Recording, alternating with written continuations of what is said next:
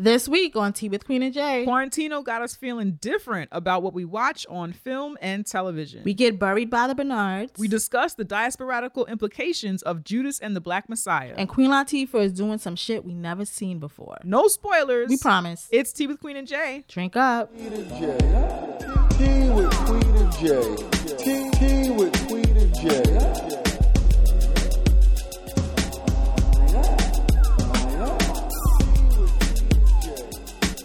What's up? How you doing? I am good. What's up? How are you doing today? I'm good. I'm good. We're mad busy this week. Yes. I'm mad busy. Everything is busy and scary. Pandemic, death, drama. we don't like busy. We're not one of those. I feel alive because I'm busy. That's not the type of bitches we are. We don't like it. Yeah, no, I don't like it. Not those type of women. I don't like it. yeah. Yeah. I don't like it. I don't want any. Somebody text me like, "Hey, you still grinding?" I was like, "Oh my god, That's yes. not what I do. Not what I do." oh my goodness. But yeah, but we feel good. Yep. We feel energized. We were on the internet. I was like, "Yo, what? I need give me some goodness. What good is happening?" And Queen informed me that Bobby Shmurda is coming out yeah. of jail. Yeah. This week being released. That's exciting. Yeah. That's exciting. Yes. I don't know that kid, I don't either. we enjoyed him before he went in. Yep. And it was really sad to see somebody who was clearly so excited about their career in music and just happy and fucking spreading motherfucking delight and shit. Yes. It was really sad to see somebody, I think when he went in, he was like 20, to see somebody that young and that excited about doing something new and not. I remember he him talking about being excited not to be hustling or doing whatever the fuck he was doing before and to be like touring and shit like that. So it was really sad to see him go in, do six years. It was throughout the years, it was because we've been tracking this. So We throughout have. the years, it was so, was many, so many times, it was like, like, oh, he might be coming out on this day. He might be coming out. He might be coming out. I just Yeah. hope he doesn't disappoint me. Even though I didn't have any high standards for um Lil Boosie, but remember Right. for years it was like free Boosie, free Boosie, and now it's like know I don't I don't you know I'm not fucking with prisons, but right. Put him somewhere. Is there somewhere he can go back? Where can we where can we put Boosie? All right. Take his phone. Something. that's what it is. Take his Yeah. phone. Yeah. Mhm. Cancel his plan. Yeah, I just want I just want the illusion of Boosie being in somewhere. All right, he he can be free, but I don't want to know about it. But no, for real, I, I I agree with that. I hope he doesn't disappoint. Yeah. like just don't. He's gonna disappoint us. he is. Yeah, it's like he's a human. but just don't make it don't make it too bad. don't be like, just, you know, don't come out just yeah. Play. Like we know you was in there for some formative years of developing as a Yeah. man and shit. and you are a man, so you have that. You are a man. but uh, you know, just you know, just you know, just like be easy. yeah, please. Just be easy. We were rooting for you. We We're were. all rooting We for you. We enjoyed your energy. That's that was the thing. Like me and you loved his energy. Like who is this little boy just jumping around the whole video? jumping around. Especially at a time they jump around a little more now. But when he Yeah, came out, jumping around they were not normal, jumping around videos Yeah. and hip hop videos Mhm. like they are now. Mhm. Yeah. It was a very Bobby Shmurda is like a mix of like when you watch a dance hall video of like yeah, Yeah. of like dudes like Caribbean dudes dancing in the club in unison and shit and doing it. He's like a combination of that and hip hop. So I feel like when he was like br- he was bringing that kind of energy and Yeah, like excitement jumping around and- to yeah. a fucking trap video or whatever the fuck. And I was like, this is all I've wanted in my life. this is all I've wanted. Young, happy person. So, yeah, so cheers to him. I hope this is not a fucking false sign because we've been through this before. well, look, Okay. look, he posted something on it. Well, had his people post something on the ground. Right. Mm-hmm. I think it's like for real, but they do that. That's the prison system is like that. They do that. I know of people. What? You hear mad times they're going to get released. So like it's like don't yeah. tell the kids nothing. Mhm. don't tell nobody. We're not going to say nothing. Can I be kids next time? I don't. I didn't. I didn't enjoy this. Okay, I didn't enjoy thinking he was coming out, and then he did it, thinking he's coming out. I didn't. It was stressing me out. Okay, I'm like, I'm not related to this little boy. This is stressing me out. So, yeah, but I'm. I'm glad. I'm glad that he's coming out. I'm glad that he's okay. I'm glad that he's making it out. You know. Oh, yeah. So, cheers to that, yo. Abolish prisons. Welcome Welcome to Tea with Queen and Jay. We are two women in space nerds talking shit over tea, dismantling white supremacist patriarchal capitalism one episode at a time. I'm Queen, I'm Jay, and this is Tea with Queen and Jay. Hmm. I needed that L. Cleansing. Cleansing. Yes. So we love to hear from you. And one way that we can hear from you is by you using the hashtag, hashtag T with QJ when talking about us on social media. We also love when you use the hashtag PodN. If you are not already following us on social medias, please do so. We are on Instagram and Twitter at T with QJ. We are also on Tumblr and Facebook. Just search for us there and hit that follow button. Other ways we love to hear from you is by sending us T-mail. You could send T-mail to T with Queen and J at gmail.com. Send us any questions, comments, concerns, silly things, serious things, all of that. We love that shit. So send that over. You mentioned the pod in hashtag, and the pod in hashtag is when you want other people to know that you are listening to a dope podcast. So there's a mm-hmm. community of folks on the internet using the hashtag pod in, P O D I N, and that just lets other people know you're listening to it. And you can check out what other podcasts of color people are listening to with that hashtag. Mm-hmm. This is a spot of tea episode. That means there's less segments, same great content, Yes. less motherfucking segments. It allows us to do a show every week. Yes, body roll. Ah. I don't have enough space in my little where I record to do a full. Why'd you roll. pack yourself so tight? Pack my some Damn, this is the corner. This is the corner where I record things. This is the available corner in the in the home.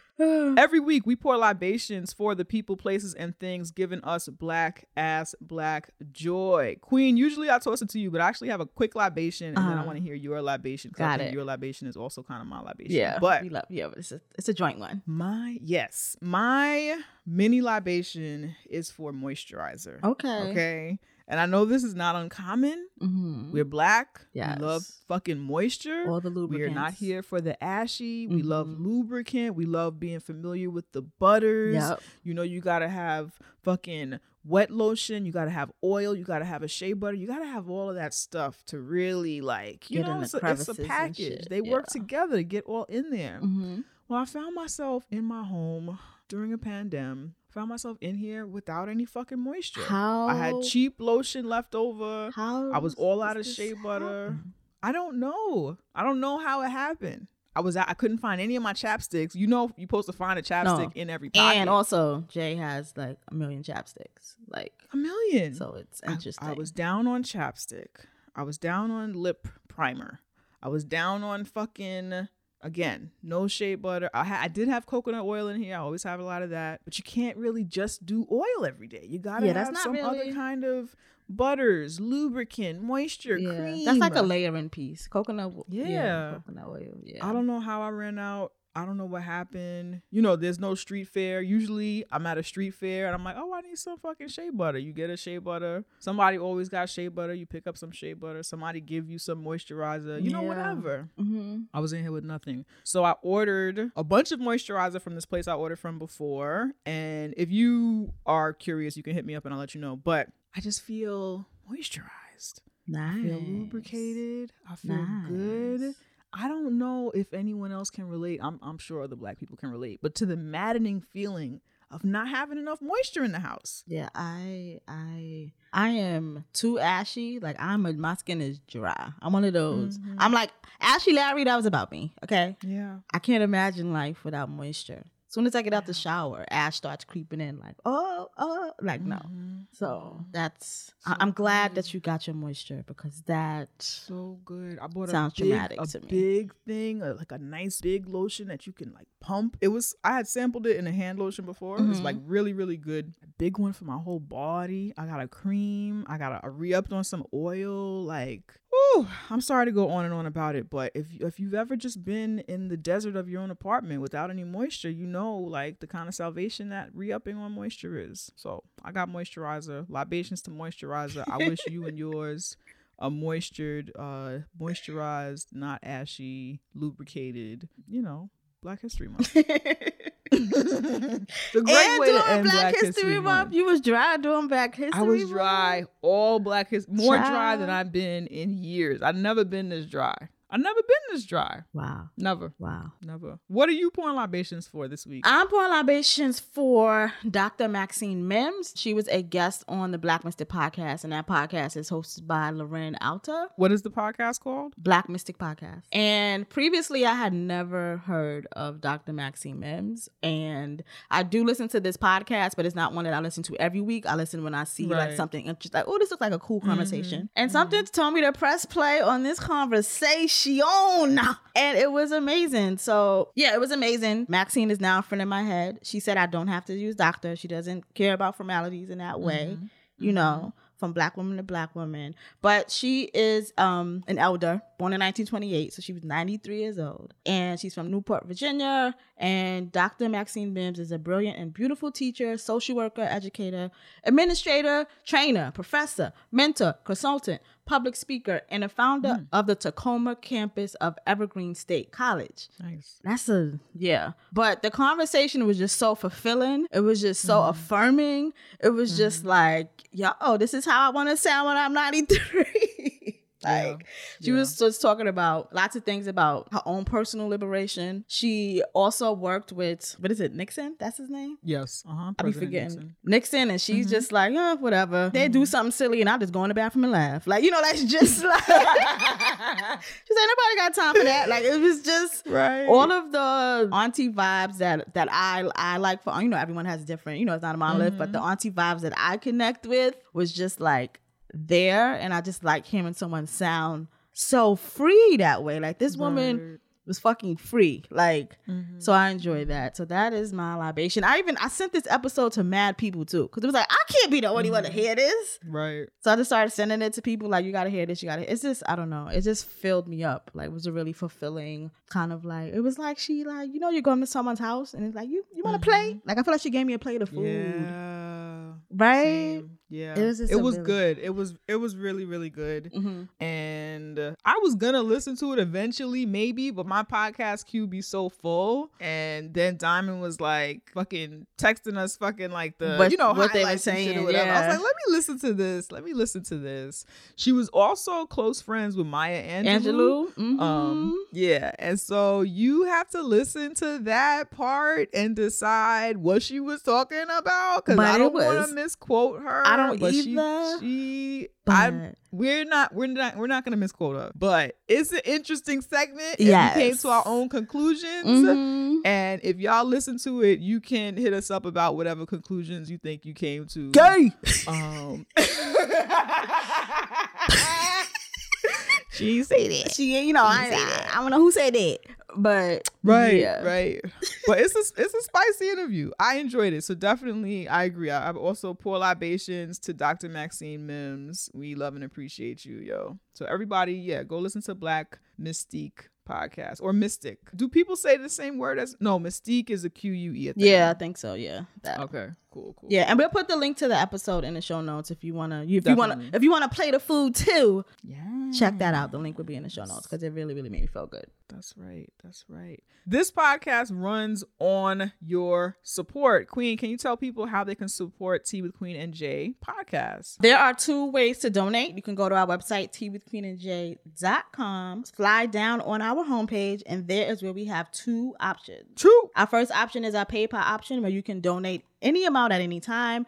And our second option is our Patreon option, and that's where we're asking for a monthly commitment of $2 a month. Two dollars. You can give more or less, and we'll appreciate that shit and give you a bonus episode every month as a patron. That's right. We do the bonus episode, but of course, the point of you donating to our Patreon is to support Tea with Queen and Jay podcast. Podcast. Yes.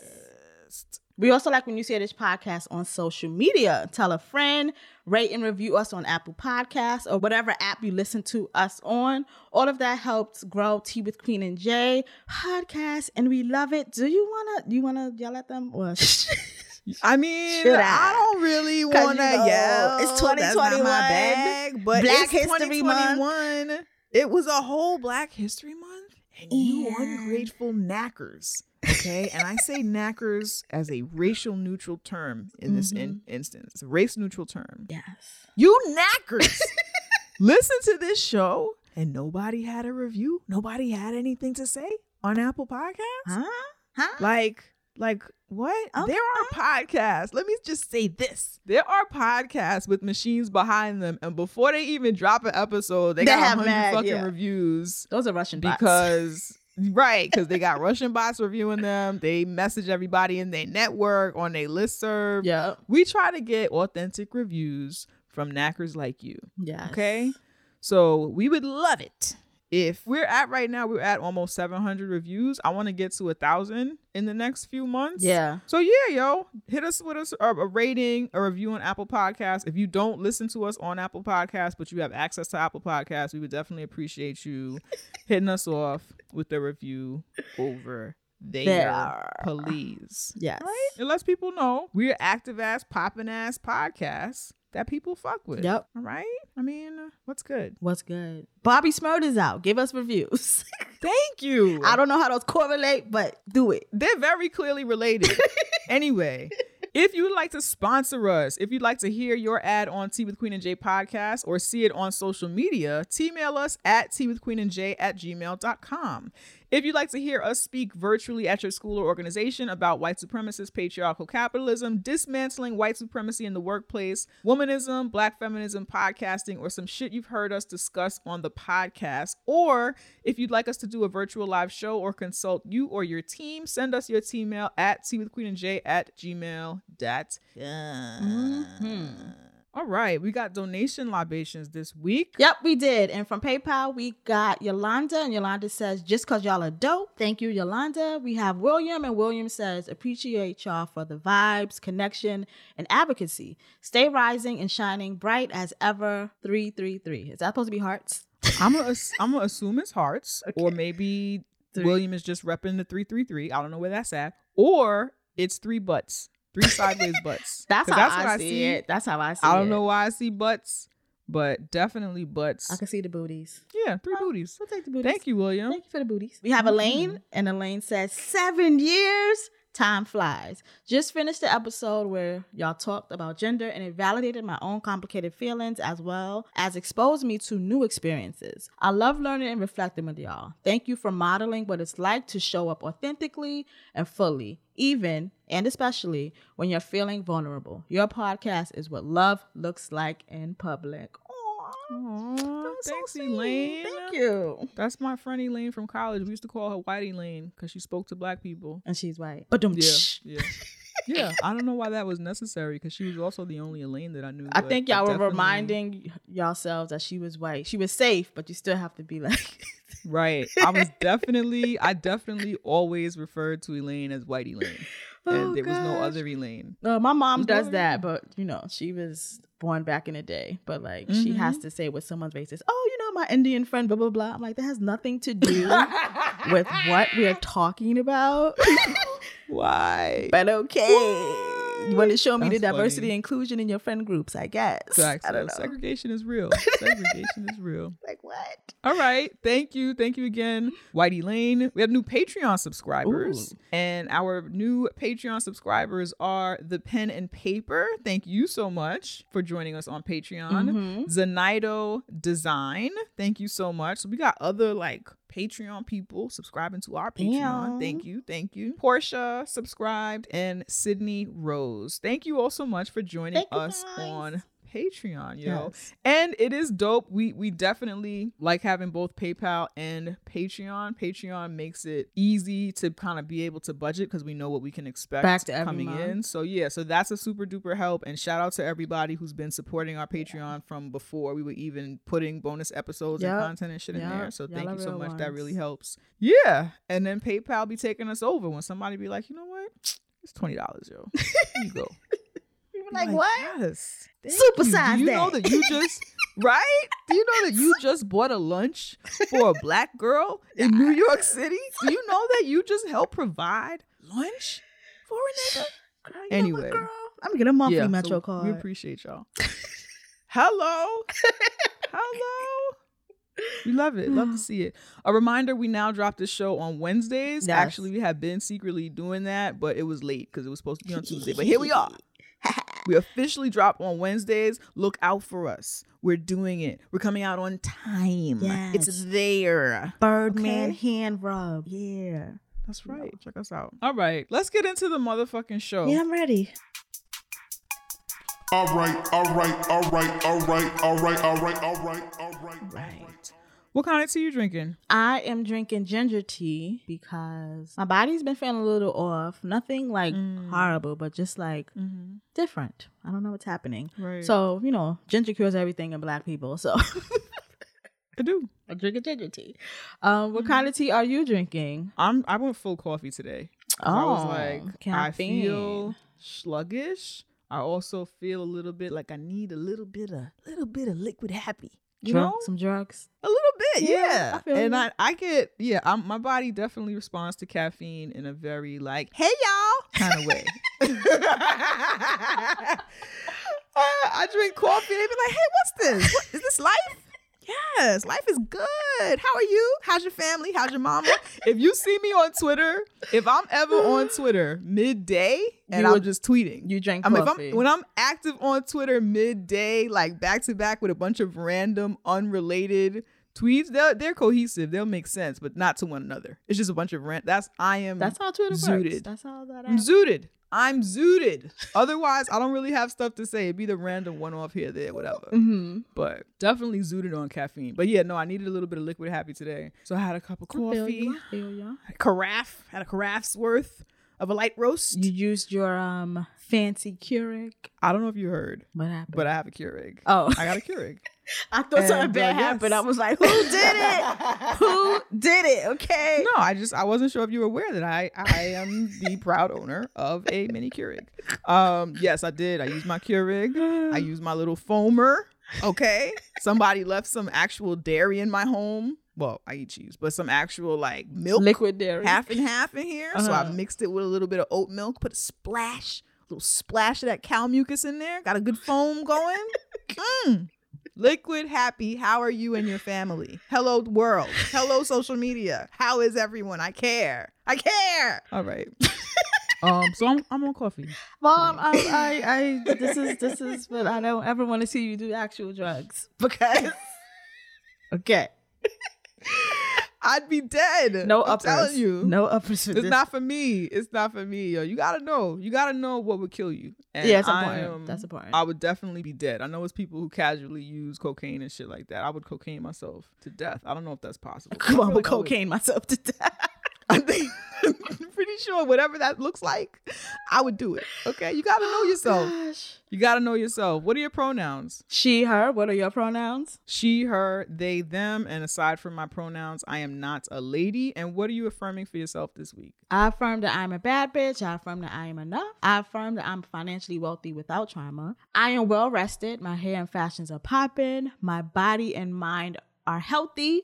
And that I will forever and always stunt on these hoes. I say yes only to the activities that are healthy for my mind and body and emotional well being. I courageously protect my happiness. I have romance and intimacy that fulfills my needs. I affirm a continued and safe, healthy COVID 19 relief and support to everyone in the community, everyone I'm in community with, because I'm still petty, so only the people I'm in community Not everybody in my community, just the niggas that I'm, I'm in in community community with. with. Okay? Okay. If I had to explain to you what community is every time I see you, then you're you're not, a part of the community. I feel you. I'm just saying. Yeah. Glad you see this. I almost why- tweeted that last week. I was on caffeine. I was on caffeine and I almost tweeted that. And I was like, you know what? This is subtweet. Let me stop. this is unnecessary.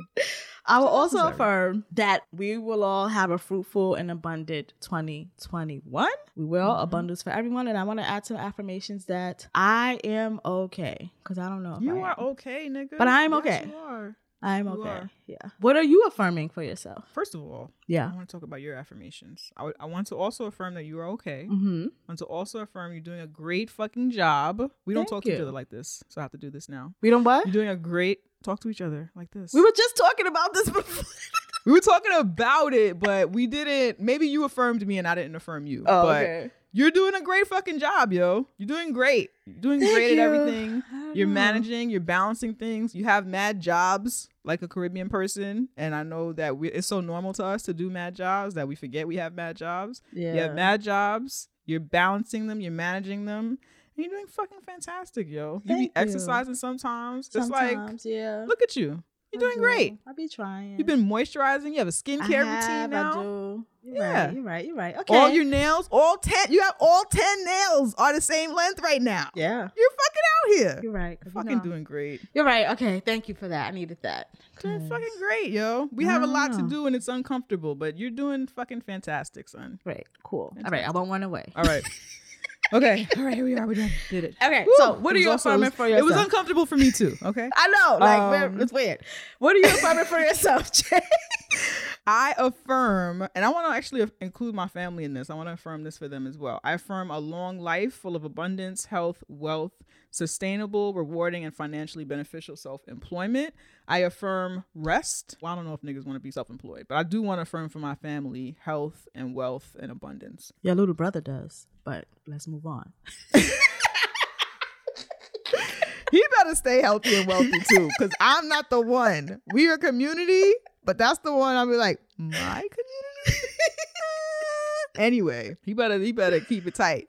I affirm rest. I affirm that I am a writer. I am enough. My apartment is paid for. Rent is paid. I am productive. I'm energized. Opportunities are fruitful and bountiful without trauma. I affirm my apartment is clean and organized. I manage my schedule seamlessly and achieve everything on my to do list and complete all projects successfully without trauma. I affirm productive therapy, healthy romantic relationships without a whole lot of exhausting fucking labor. Word up.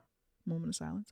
I affirm around the clock home healthcare services for my grandmother and liberation and power to all the people. Those are That we in community with. Now I'm joking. I'm joking. I don't That we're add in community. No, no, to everybody. No, no. Yeah, everybody. But think yes. about what you affirm for yourself, yo. Go look in the mirror. Affirm a bunch of shit for yourself. You can have it. Mhm. It's good. It helps. it. It helps. Yeah, yeah. All right. So first of all, Uh huh. we like laughing. We do talk about dismantling white supremacist patriarchal capitalism here. Sometimes we talk about heavy shit, but we love fucking laughing, yo. So I want to laugh at a white person um who sent us a letter. Yes. And it's funny. Funny to me. I'll actually read this. one. Okay. Cool. Okay. So this one is called Laugh at a White Person. I named it that. Okay.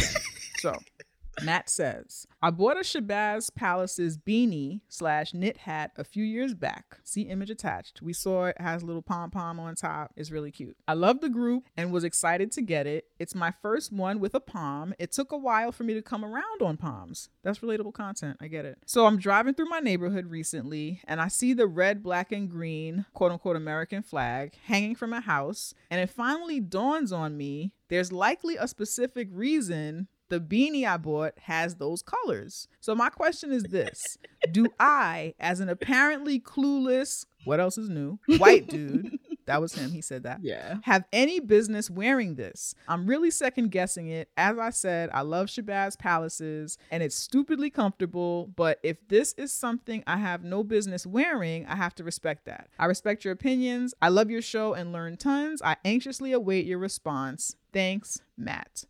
Matt, thank you so much for reaching out to us. We said your name because everyone's name is Matt. Yeah, and I think it's, it could be anybody. It's conspicuous. Could be Could be anyone. Could be anybody. So thank you. Thank you so much, Matt. So I had to look up Shabazz Palaces. Yeah, I wasn't familiar with them. So they are a hip hop duo from Seattle. I'm sure Mm-hmm. people who know who they are would be like, they're also this and that or whatever. But this is what I got, okay? They're a hip hop Yeah, like calm down, Seattle. calm down. This is Calm this is what we know. This is what we know. So the hat is a red, black, and green hat, has a pom pom on top, and I think it says Shabazz Palace is on the hat, if I remember. Yeah, it does.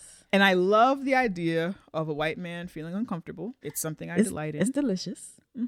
Sweet. It is sweet and It is good. quite delicious. I will also acknowledge. I will. I'm gonna actually say they because Matt did not give us their. Oh, well, you said white dude here. Yeah. But either way, they didn't give us their pronouns. So yeah, I love the idea of this. Queen, what do you think? Shabazz Palaces beanie hat from a rap group that they fuck with, pom pom hat, red, black, and green. Matt is a white man walking around in a pom pom hat, red, black, and green. What's good? I think it's hilarious because Shabazz is like the I don't know how that Arabic name, word, whatever, became the name for like the conscious black person. I don't know how that happened, but it has. So anytime I see Shabazz, I kind of giggle. so Okay. there's Okay, that. As a Muslim person. yeah, as a Muslim person, yes. Every time I see that, I kind of because I'm like, how did that? You know, I don't think that Mm-hmm. was the expectation when Black Americans met the word Shabazz. But whatever. Mm-hmm. Anyway, um, so I always giggle when I see the word Shabazz. I don't have huge issue with it because you paid for it, so they got money or whatever. I do think that you should understand that you know people might ask you questions, Black people in particular, and if you don't want to like do labor as far as like explaining what you got to explain about wearing that hat Mm-hmm. and if you actually know what RBG stands for, red, black, and green. Like, you know, if you don't want to have to, you should do this if you're wearing that hat. But if you don't want Mm-hmm. to have to always explain yourself when wearing that hat, then probably not. Mm-hmm. But I don't think it's harmful that you're walking around with a hat that says Shabazz on it Right. and RBG. Like I don't think it hurts anyone, but I think there's responsibility that comes with wearing something that culturally is tied to someone who's not a white man. Right. You know, Right. especially because yeah, yeah. I don't think it's I don't think it's harmful. What do you think about the Shabazz hat? I don't think it's harmful either. I do think it's funny. Mm-hmm. And if I were on the train, Would you sneak a picture of him?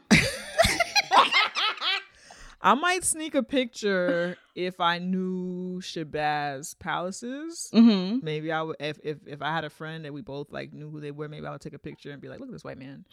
Um but no, without knowing the rap group, if I was a black person just looking at them in this red, black, and green hat, I don't think I would. If it was the American flag in red, black, and green, if it was Yeah, I can see uh, that. Yeah, I don't agree with that. red, black, and green by itself with no labeling.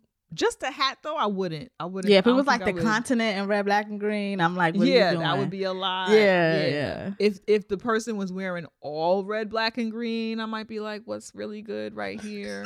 but I don't think it's offensive. I don't, and I agree that a lot of these things, it's like it's not a problem as long as you can answer for yourself when somebody says something. Yeah, exactly. Like this is not the same as the white man in line at Great Adventure with a head nigga in charge tattoo. It's not the same. That happened to me. It's not the Oh. I was like, where we go? Wait, what? That has happened. yeah, yeah. should have yeah, should have skinned him. Now, I said. sound like my dad right now. I said, "What the fuck? What is the what does the N stand for?" Head nigga in charge. I was like, "Who is the nigga? What are you talking about? What?" I think eventually he they, he just like shrunk. yeah, He you better. shrunk. Yeah. I was like, "What is going on right now?" Mm. Anyway, You better not go to prison. no, don't I'm just that. saying. Right? Don't do that. He did have a skinned head. anyway, this is not that. I know this is hmm. an extreme example, but yeah, I think I think it's okay. It's it's it's merch from Yeah. an actual band. I mean, there are white dudes. There's a whole contingent of white dudes who Are wearing Wu Tang shirts? Definitely wearing Wu Tang shirts for sure. But to, to go a little bit further, who are obsessed with Public Enemy and wear their iconography, which is like literally a black person in As the the- line of fire yeah, of white supremacy. target, like yeah. that's as a target, right? So there are white men walking around like that, and that doesn't, and who also I'm sure voted for Trump because you know how that works, and that doesn't really bother me as support for a group. But I think also because we know that white men love hip hop. You know what I'm saying? Yeah, they With- do. how do you feel as not a heavily, I guess, Public Enemy fan or whatever? How do you feel about that? My relationship with Public Enemy is very um Strained. Strained. Yes, it's strained. It's strained. As a person who grew up in the Nation of Islam, and because I have to just tell them since we like made it weird. Right. As a person who grew up in the Nation of Islam and the relationship that the Nation of Islam had with Public Enemy, anytime the Nation of Islam had like a concert for the kids, Mhm. any kind of gathering, Public Enemy was the the main bill or whatever. Mm-hmm. So I, not to say I can't stand Public Enemy, but I could not hear any of their songs ever again, and that'll be fine. That's fair. That'll That's be fair. fine. So if you saw somebody, if you saw a white man walking around with that public enemy iconography, they love to put it on the back of a jacket or whatever the fuck. Supreme actually did a whole line of public enemy shit. It was little white boys walking around in public enemy sweatpants. It's like a whole thing. Oh my so goodness. I don't think know I, would. Yeah, I would probably be like, what the fuck? And then move on. Like, it wouldn't be anything that, like, would settle in my brain. It wouldn't be anything that I would be offended by. It would probably just be something that I was, like, shocked to see. you wouldn't run across the parking lot going, let me tell you something. You wouldn't do that? No. Okay. no. Mm-hmm. Why you would? Let me tell you something. No, no Would no. you? Yeah, yeah. I'm not. I'm not. I think not yeah, no. I think that when it comes to like music, I don't mind. I do appreciate if people know what it Why is they're wearing- yeah. yeah. When I saw Mhm. the kids in the Supreme stuff, I'm like, okay, I know there was a Supreme drop. Mhm. That's yeah. That that's I can see that. Yeah. So I don't know. I don't think this is a line cross. Yeah, I don't think so either. But you know, listeners, if It is you funny. think this is a line cross, or you have reasons that we maybe this is something we ain't see, no it's perspective we don't know, just hit us up and let us know if you Mhm. think a line was crossed. But we don't. I don't. It's just, and this is a case where I could say actually, like it's just a hat for me. like, Right. it's just a hat, Yeah. little Yeah. pom pom. But also, the other thing is, if you, after hearing this, if you feel uncomfortable or still feel uncomfortable or whatever, hmm then maybe don't wear it because I think that's an important measure. yes, like- yes. Mm-hmm. If it don't feel right to you, then don't Then don't push wear forward. it.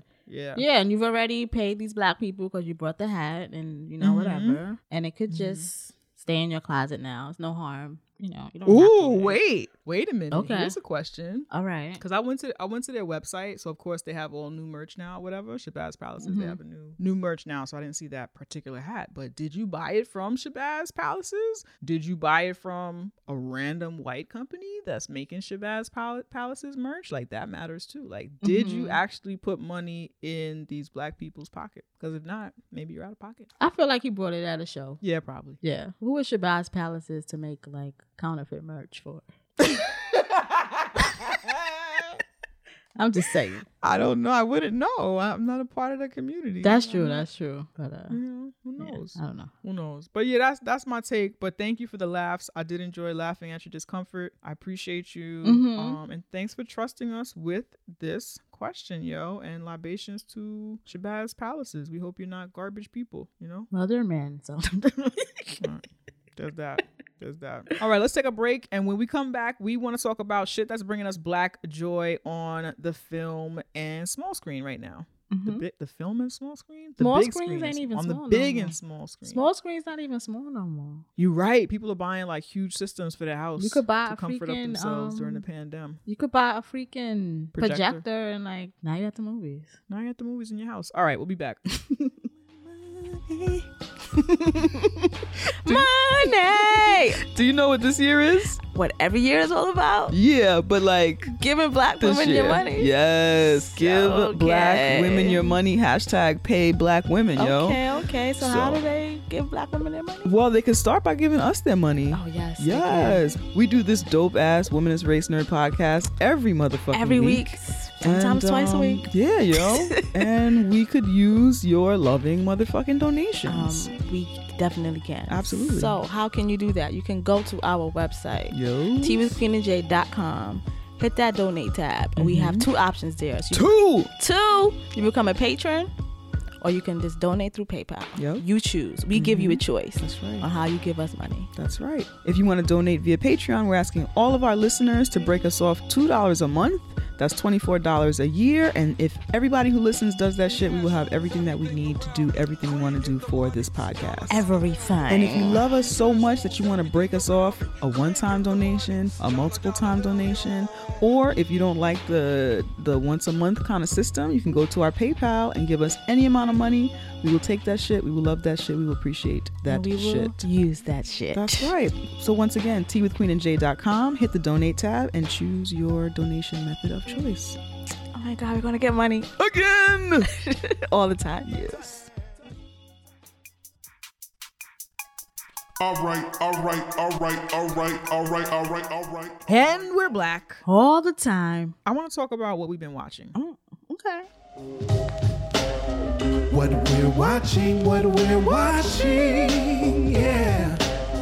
Ooh la la la. It's the shows that we're watching when we're sipping tea.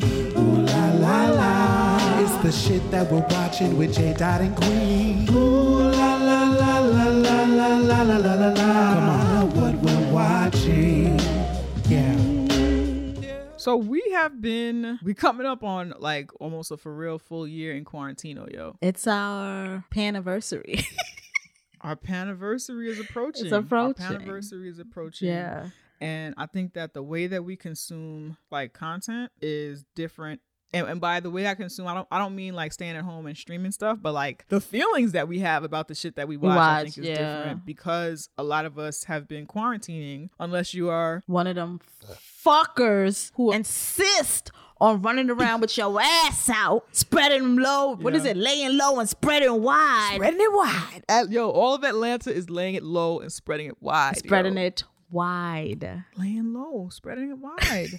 it's upsetting. It's upsetting me and my homegirl. Or of course, unless you are an essential worker or somebody who is Yeah, yeah, we're talking about people who are just out to be out. Like not people, who have are- no reason. No reason, yo. Oh my gosh. But anyway, the way that we consume media, the way we feel about what we watch, Mhm. what we watch because of the vibes that a lot of us have after a year of a global pandemic has shifted a bit. So I wanted to talk about a few things that we watched, something that You I watched. And this is actually the show that made me feel like, oh yeah, this is these are pandemic vibes. This is why I'm enjoying this shit so much. but That was me and I Bridgerton because watched- I would not normally watch that. Right. That would be on the I'm too busy for this Yeah, I'm list. not- I'm not right? Okay. so I haven't watched a lot of reality TV. Like even when y'all get sprung on a reality TV show that's on like Netflix or any of the streaming Mhm. services, I don't catch it. I won't watch it until it's like, oh, they all having fun without me on Twitter talking about this. Maybe I'll check it out or whatever. Yeah. But this show, so the show on Netflix that came out during Black History Month called Buried by the Bernards, and it is based on a funeral home in Memphis, Tennessee. And this black owned funeral home in Memphis, Tennessee is family owned, it's a family business. So this guy and his mom own this funeral home Uh-huh. and the guy's two daughters work there. His uncle Kevin is there. Like they are in the business of death, funerals, you know, bodies. There's a scene where you see the mom working with somebody to make sure that they can cover the cost of the funeral. Like just, you know, black owned business vibes and energy. And Mhm. the first episode is giving me mad like scripted vibes. And I was like, I don't know if I'm gonna make it through this. but they're so like black family energy Yeah. That I was able to like the first episode is super like uh, the scripted energy, the performativeness is a, is a bit much, but once you get past, Past that, it's a little bit more of like getting to know the family and the way they interact and shit like that. And it, it was so it was recorded right before COVID, Got it. so there's no talk of COVID, there's no talk of mask Which or is which is nice. so fucking refreshing, and it's just black people loving on each other, laughing at each other, being ridiculous. Uncle Kevin is everybody. Every black person has an Uncle Kevin. And if you don't have an Uncle Kevin, You are you Uncle know Kevin. Uncle Kevin. like You are Uncle or, Kevin. or you are right Yeah. or you are uncle kevin yes and i just enjoyed the other piece of this and why i think i enjoyed watching it the way that i did is that i haven't been able to be around my family like that so it felt mm-hmm. like a like just a fucking warm hug Yeah. to see a black family loving each other enjoying each other laughing at each other Yeah. you know it was it was really refreshing and also is interesting because they run a funeral home. They're dealing with dead bodies. Yeah. like that that is real. So there's of course there are things that are like scripted about it but i think they never go so ridiculous that it's like okay what are we doing here what is you know what i mean yeah, so, no one like has beef and goes to lunch with someone Right. beef with, like that ridiculousness. no, it's not that at all. Yeah. And then I sometimes you watch these shows and you don't get to know enough about the people so it don't matter. But I Mm-hmm. think throughout it's eight episodes and throughout you learning things about people and it's like, oh, oh really? Like I actually like care about these people and and understanding the family dynamic. There's a young dude there who's like 21 and he is kind of there as an apprentice learning the business or whatever. Yeah. And it's an episode where we get to hit learn a little bit more about him. And I'm Mhm. like, oh, like it's like surprisingly heartwarming and a good time. It's no heavy drama, it's no heavy trauma. yeah. It was like it's just a perfect eight episodes. Episodes are like 20, a little over 20 minutes or whatever. Super cute. Check it out. Warm black hug. I fucking loved it. They're all adorable. And watch it, yo. You just Hurry. reminded me that By I need another season of Queer Eye. Oh my god. Can I get another season? We need it. Where is it? We need it. I don't know why I missed that show so much, but I just want to see people be made over. It was tender. Okay, maybe go back and watch all the episodes with black people. Yeah, that's what I'm gonna do. Just watch the episodes with black people because Mm-hmm. yeah, I just need to see people be made over and like everything, their house, their looks, their I don't know. Yeah, I'm gonna, yeah. You know what? I'm gonna do that. I'm gonna do It that. was good. It would be nice if that could come back one day. Mm-hmm. That was that was a good show. But yeah, that's super hard right now. Yeah, they yeah. engage They they engage with all and go different places, and so I, I get why it's not here. But That was one of those like shows that I could just watch and not like have to like do any mental labor. Just like Mm-hmm. Yeah. just look at people get made over. They always try to make these Trump looking people look like people. I didn't like that, but Mhm, That's true. they loved yeah, they love redecorating and putting a huge ass American flag on something. And I'm like, y'all know you triggering like half the people watching, watching this show. You know show. that. What are you? You know that. I know what you're up to. Meanwhile, they're like, we're actually replacing the Confederate flag with this American flag. but yeah, you know they come across Confederate flags on that show all the Yeah, time. They just don't show them to and us. it's You like, know and, it. and they're like, oh, you, You know, know what? You're all right, even though you're gay. You're a person. Like, Oh my what? goodness. They do that. So weird. It Weird is. But I still like it, and I still watch it. Mm-hmm. Yeah. No, I feel that. I Mhm. feel that. So yeah, so check out Buried by the Bernards. Mhm. Did you watch Judas and the Black Messiah? That is the new Fred Hampton movie, not- because that's what I've been calling it. Right, right. It's not a Fred Hampton biopic biopic, however y'all say all. it. At all. It's not.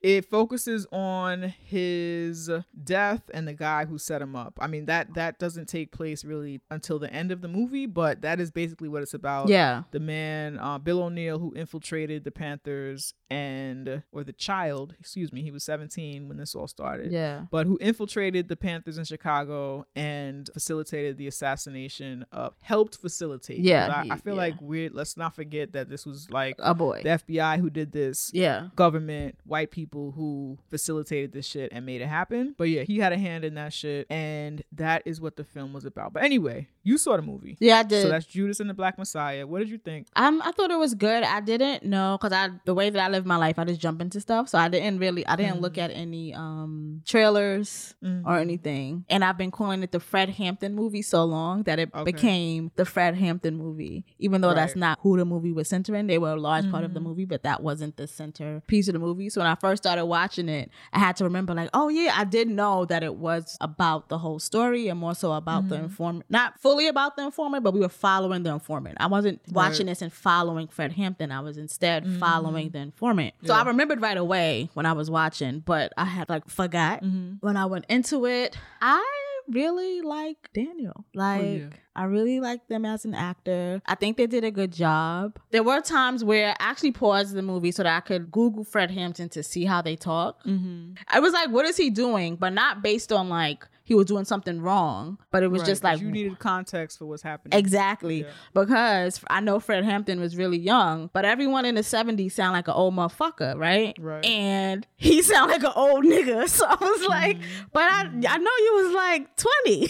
so Right, why right. you sound like an uncle? You know what though? Cause that's relevant. Okay, so check this shit out. Yeah. right? The way that niggas talk right now is Mhm. gonna be how uncles talk. Talk in 30, exactly. 40 years and shit, exactly. right? So that's basically during Fred Hampton's time, right? Like the way that uncles talked back then was on some other shit. Exactly. You know what I'm saying? Exactly. So it seems like Uncle talked to us, but that was the way. that was the way like, they were talking. So I, I think I had time. to Yeah. remind my brain that because it was like, why is he? He literally sounds like a black uncle, but I know Mm-hmm. This person is like 2021. Mhm. So that's what made me Google because I'm like, let me let me look for some things where he's speaking so I could like my brain could catch up with my eyes or something because Mm-hmm. my brain is used to processing that kind of black man speak with uncle.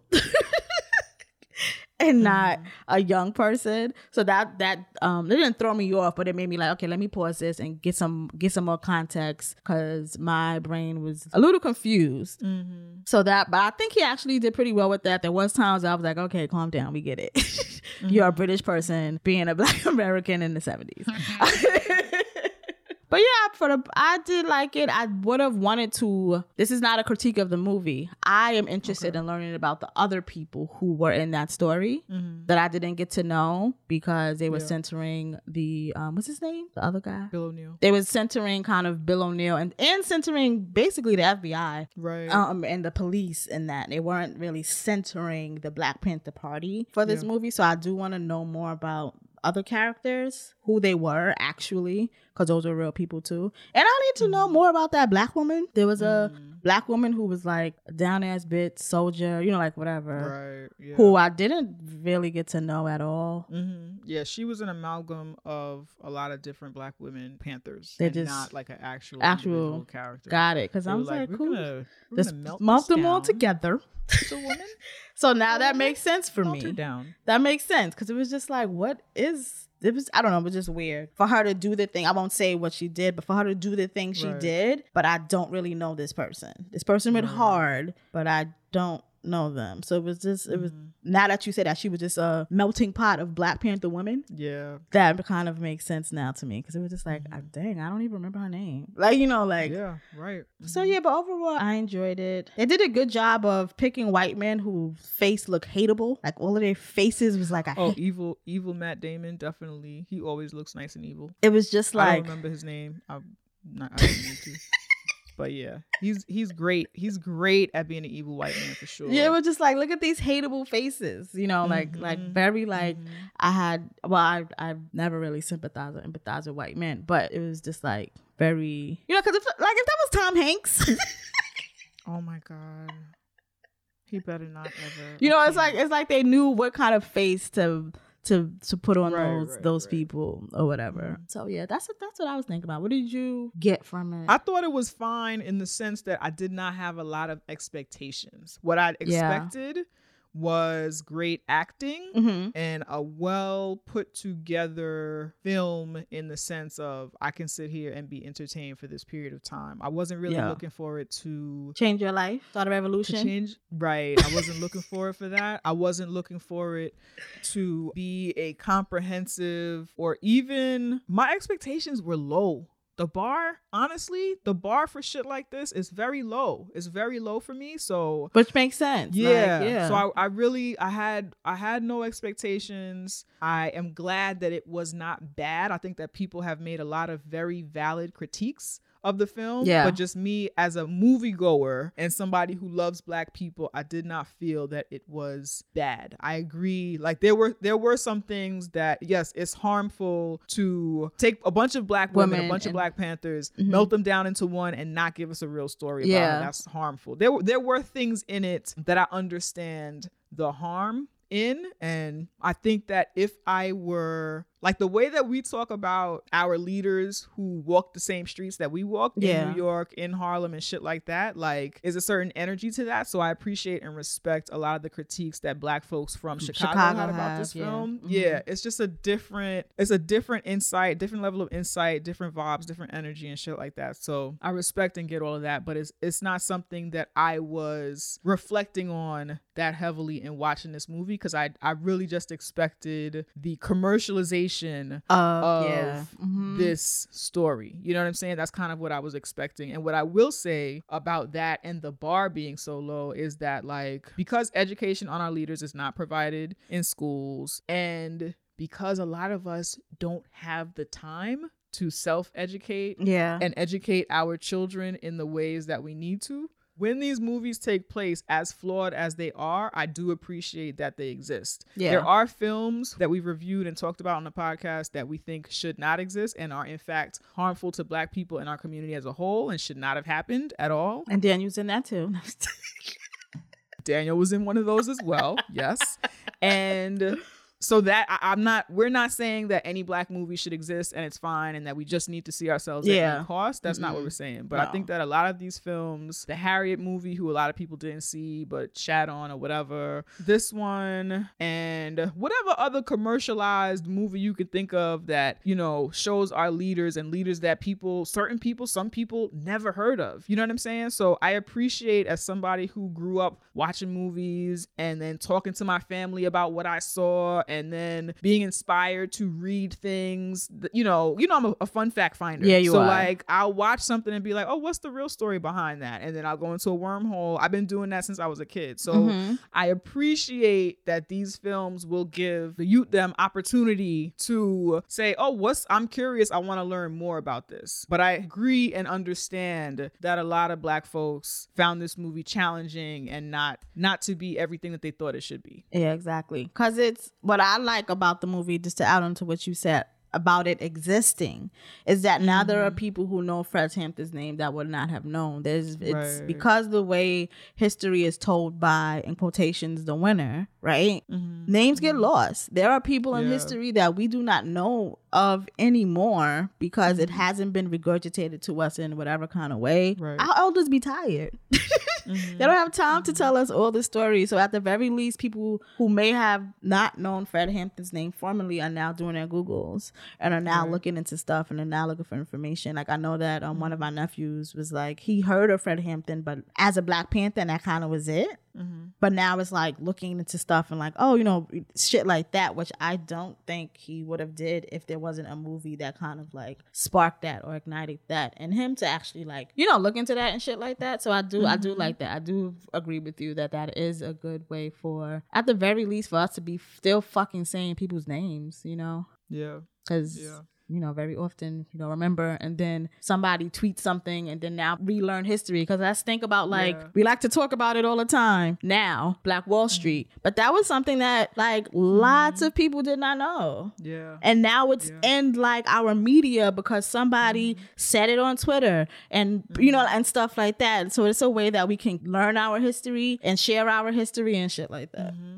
Yeah, now we see But it in Lovecraft Country. Now we see it in fucking whatever. But we had to start talking about it and like Right. saying these stories for it to become something on screen. Not saying these things on screen are perfect, Mm-hmm. but how would my eight year old nephew know about Fred Hampton? Right. There were still people when Watchmen came out who had no Never idea, did. who had never heard, never heard, and that this is after niggas had been like reviving it on Twitter and talking about Yeah. having that conversation on Twitter or whatever. So like, it's just like you never know what piece of content is going to be the thing that introduces somebody to So the- something exactly. that they then research, and I think that that is really important to our development as Black people because if you are not in certain circles if the people that you are in community with who are responsible for raising you, whether it be your family or extended community, if they don't have the time to dedicate to talking to you about your history and shit Yeah. like that, like we would watch things and then my dad would do critical thinking on, okay, so what did you see? So what did you think about this? Yeah. So this is what you saw, but this is what it really is. Or this is, you know what I'm saying? Like Yeah. we would have conversation about it. And that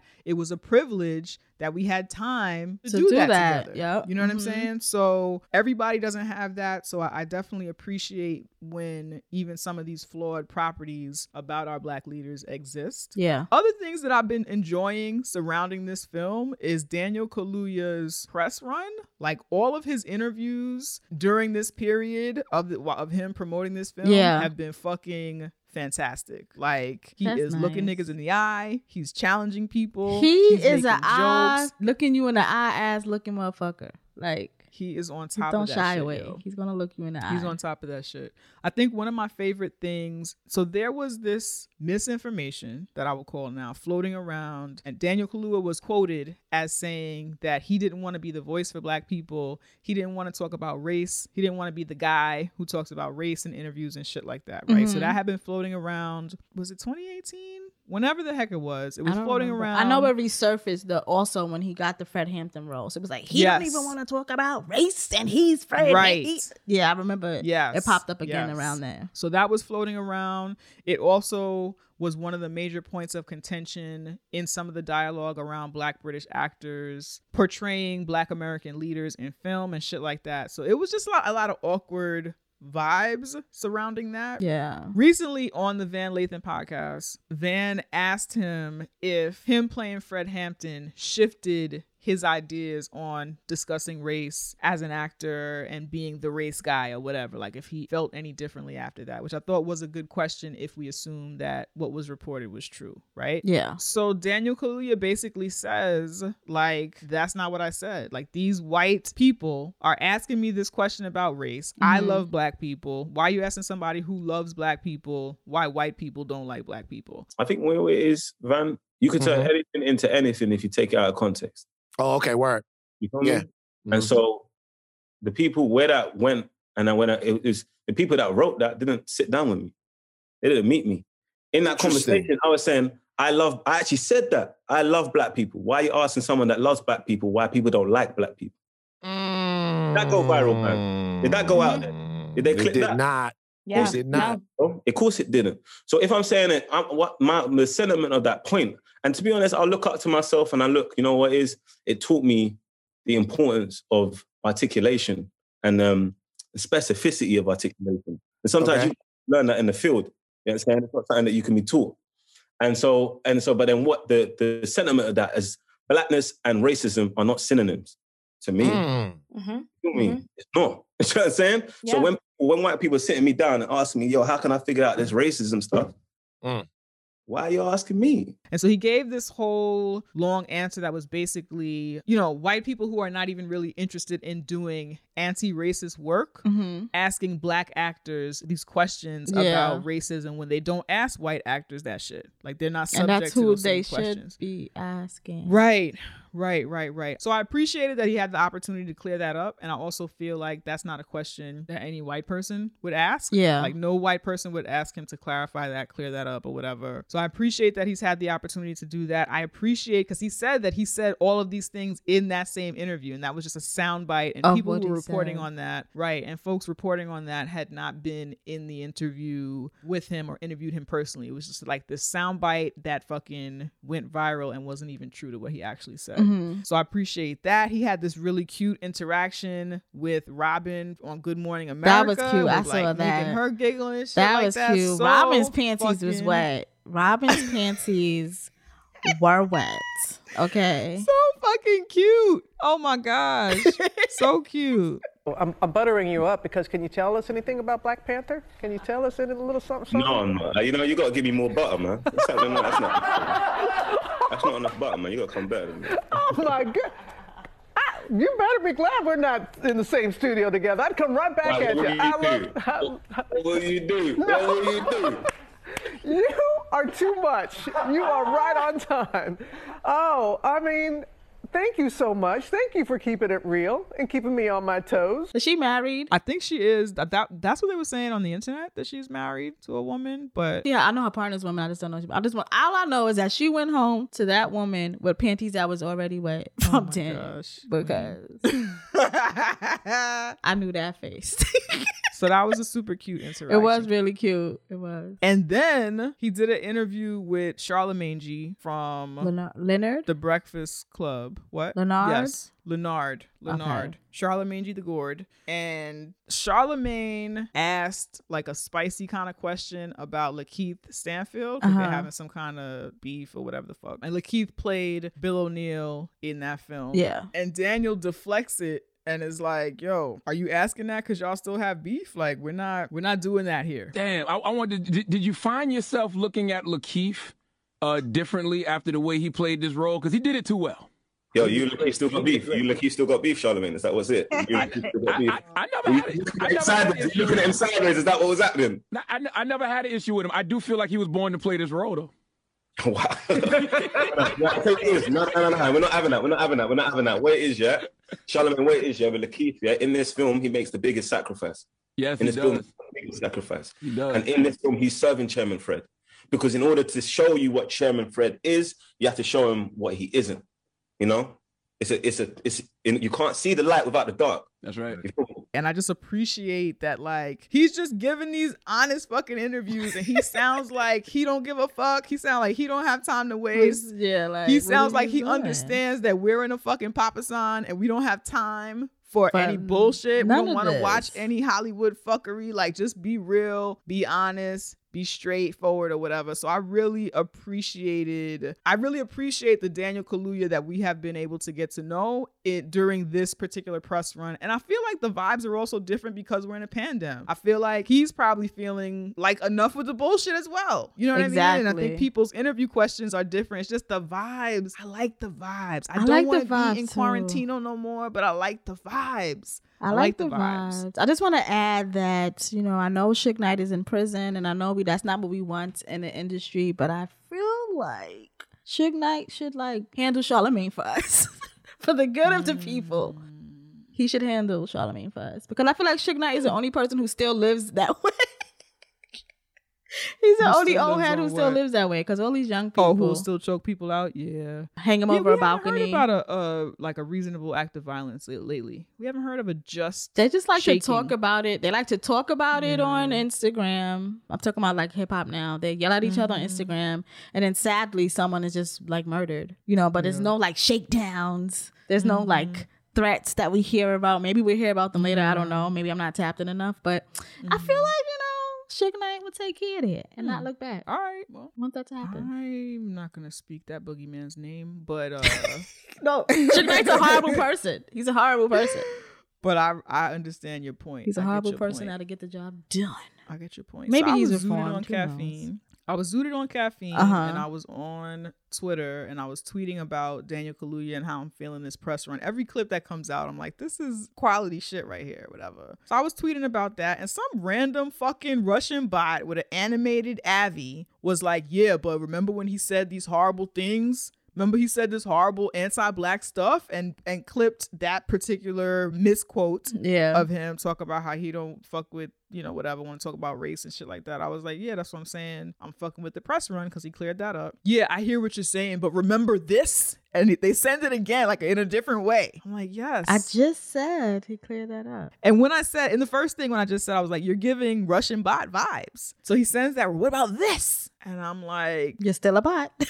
you're yeah, you're still being a fucking bot, yo. This is what I'm saying was misquoted. If you listen to any of these interviews, you would know what I was talking about. You would also understand that white people misquote black folks in media all the time, and you would know that if you were not a fucking Russian bot. Russian bot.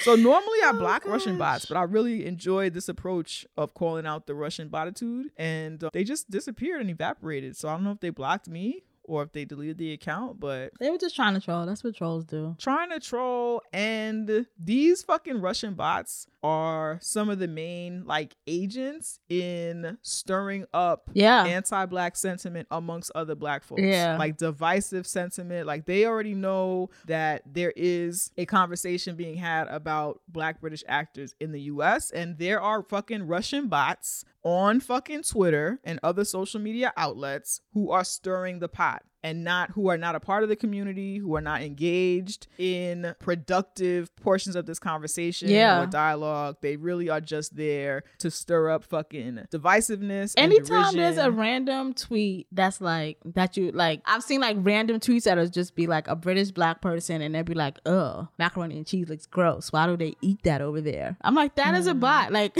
fucking Russian they bot, are yo. starting something. Could people please not Mm-hmm. see that and like do like a, a thing? Like the person has two followers and they joined Twitter in February of this, 2021. right. Like what the fuck?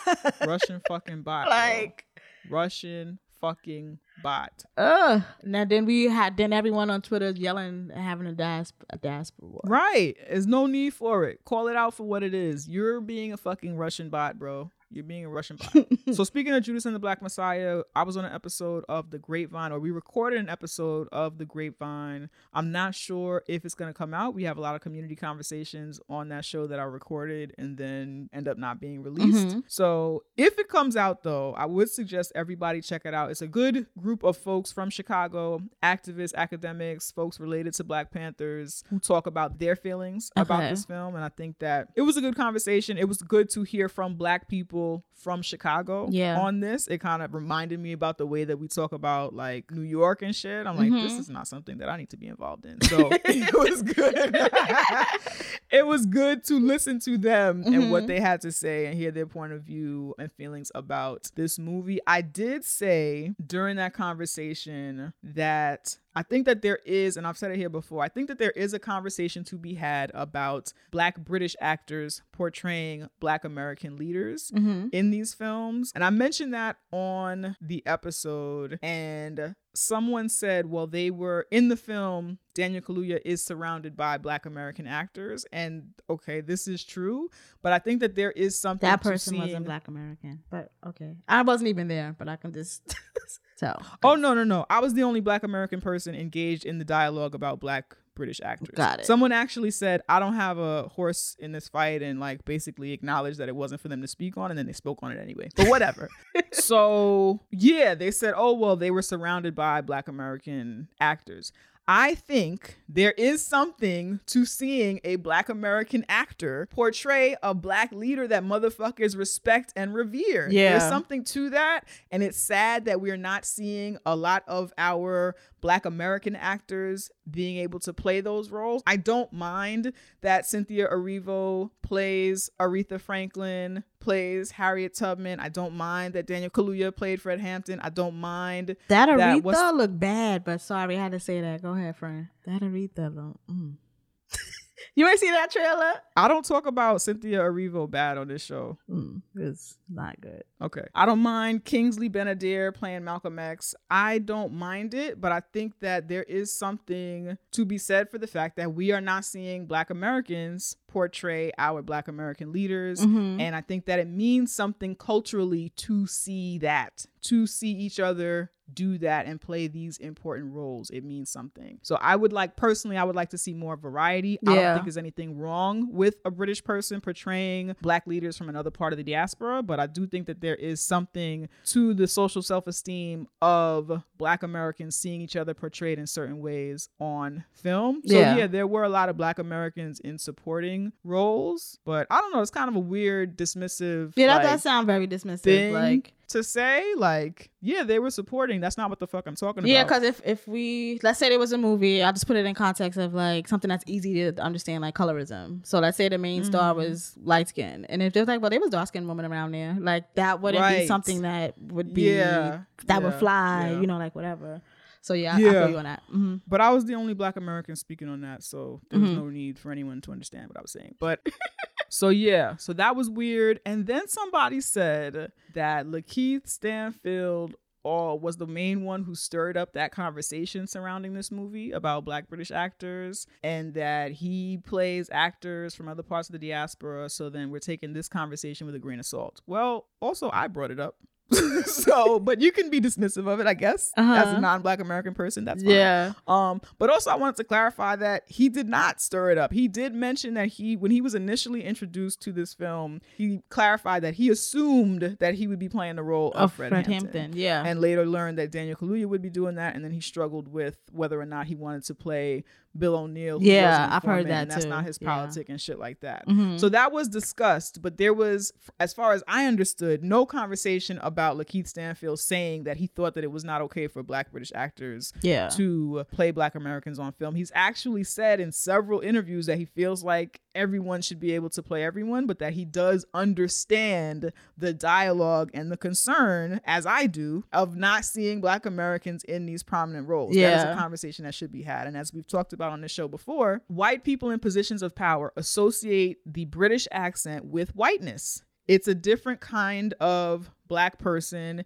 It's a black person that they are more comfortable with, have being in close spaces with, hiring. They often assume white Hollywood often assumes that black people, when they are portraying black people, are not acting. That it, it requires yeah, that no just skill or talent. Yeah, like, you're just black. being regular. You're yeah. just being black, right? You're being regular. And so when they hire someone from overseas, it's like, oh no, that that was acting. This is Yeah. a British person putting on this and p- taking on this Black American form, and that that's acting. So Yeah. they're revered and seen. There is there is privilege in being a Black British person in the U.S. and and Hollywood, think- yeah.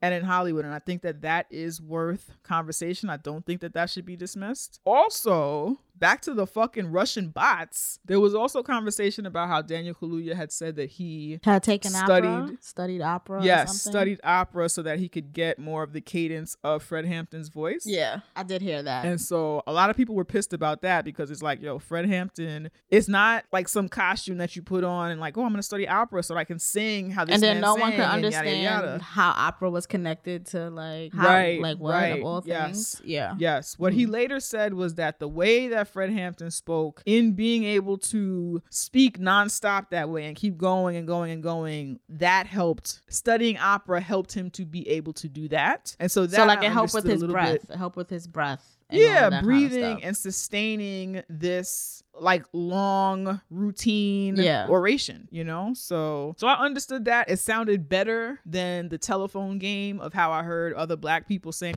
you know he said this, that, or whatever. You know what he has said, and you know he don't like child. Let me tell you, he not this, that, or whatever. so yeah, so I do think that Russian bots be stirring up the pot in the fucking diaspora wars and i think that we need to stay on top of that because there are valid conversations to be had about diasporic conflict and we need to be able to have those conversations with actual black people Yeah. in ways that make sense and not with the interference of white supremacists who are actively working to keep us divided and separated and tear us apart and shit I think that people forget that they're talking to other black people. So like when you introduce some like something like that into a conversation, I am talking to black people about black things. Right. I am not talking to you about white shit and what white people do and how white people do and how no, I'm talking to another black person, someone I am in community with mm-hmm. about some black shit. And I think that's what happens a lot of times when we're having cross diasporic conversations that is lost. I am talking to another black person. I'm not talking to you to harm you or whatever.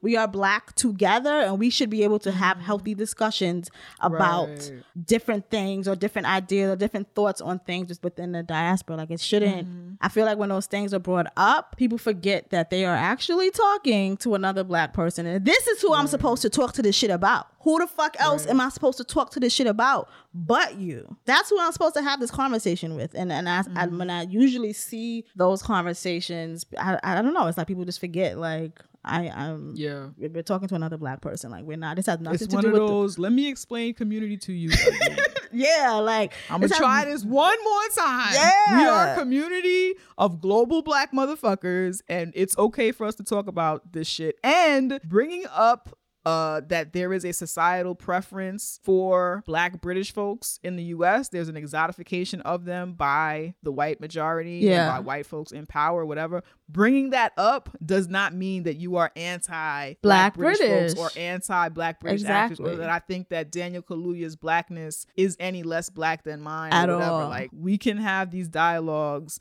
without it coming off like, oh well, you brought it up, so you must hate. You must hate black British people. And, and I think that's what happens. I think anytime people bring up these kinds Yeah. of things, it's like, no, I can identify things about situations that make me uncomfortable, make me not feel good. It doesn't mean that I hate the person who's in the space. I Mm-hmm. understand why the person's in the space. Like if we are, I would assume I'm talking about this the panel. Like these are people who know you have sense. Like they know you're not a person who like comes out your ass and talks badly about other folks in Mm-hmm. the diaspora. Like we are very conscious about being diasporadical Mm-hmm. and not being ADOS. Like we're not ADOS bitches. You know what I'm I saying? I think that there is, uh, and I, I, I know that the people who responded to what I had to say, though they were not Black American, I know that they respect me as a person. But I do think that there is an instinct. There's an inst- this instinctual thing that happens when Black Americans say something that's Black American Mhm. to dismiss it, to dismiss it. Like your opinion that it was fine because of how you saw it was fine, or your opinion that, oh, well, Lakeith said something sideways, so I don't care about that. It, it does, it weighs less. You're not Black American. I don't care. Yeah. You know? And, and the reason why, in the context, if this episode airs, I did not respond to that is again, there were actual people on the panel there from Chicago talking about actual important Yeah, things. and it so I wasn't the did time not for want that. to. Yeah. yeah, I didn't want to engage with two people who are not Black American. And, and, I, and I say that, yes, they are Black people who are American, but who are not of descendants of Black American people or whatever. I didn't want to be doing that on this panel where we could be spending time Talking to about- from yeah. Chicago Mhm. about this leader who was from Chicago. But I was definitely perplexed, you know? Mhm. Because shut up, shut up. Don't give me a whole speech. This was the one that got me. And maybe I heard it wrong and maybe I was just in my black American feelings because that happens too. Yeah. But and I also also I am a diasporadical black girl too. Like we're descendants of black American people Black and black Caribbean, Caribbean people, people, whatever, yeah. right? Just for full transparency. But don't give me a whole speech about how you don't have a horse in this race and you acknowledge how you're not a black American person and then be like, yeah, but you know what you're saying is kind of like Mm-hmm. you just said you were not involved in this. So don't be involved then. Anyway, whatever. I don't know. Maybe I'm being sensitive. And you can be. That's okay. Like, and you And can, can be. be. You should be able to have diasporadical conversations with each other and be vulnerable in front of each other Right. True, and true, say true, the say the hard thing. Like, if we are not able to do that, are we actually in community with each other? Are we? You know what I'm saying? Like, I, I Mm-hmm. Feel that we should be able to have those conversations. They're hard conversations to have. I'm not saying that they're not, and and I understand everyone's feelings and that is valid when it comes to like maybe something we have said has been something that could be something offensive to someone from the continent or the Caribbean or whatever. You know Mm-hmm. what I mean? But like, we have to get to a place where we could be in community with each other and be vulnerable about these things too, or we're Right. we're going to always be in the same fucking diasporatic war situation, Mm-hmm. and a white man is always going to win. I should be able to sit across from you and say, This thing as a black American made me uncomfortable, and you acknowledge that I have fucking feelings Yeah. and that my feelings are valid. Mm-hmm. There's nothing wrong with mm-hmm. that. There's nothing wrong with you being sensitive about that. Because mm-hmm. other people are going to be sensitive about their black ass background as well. This is true. That has made me mad.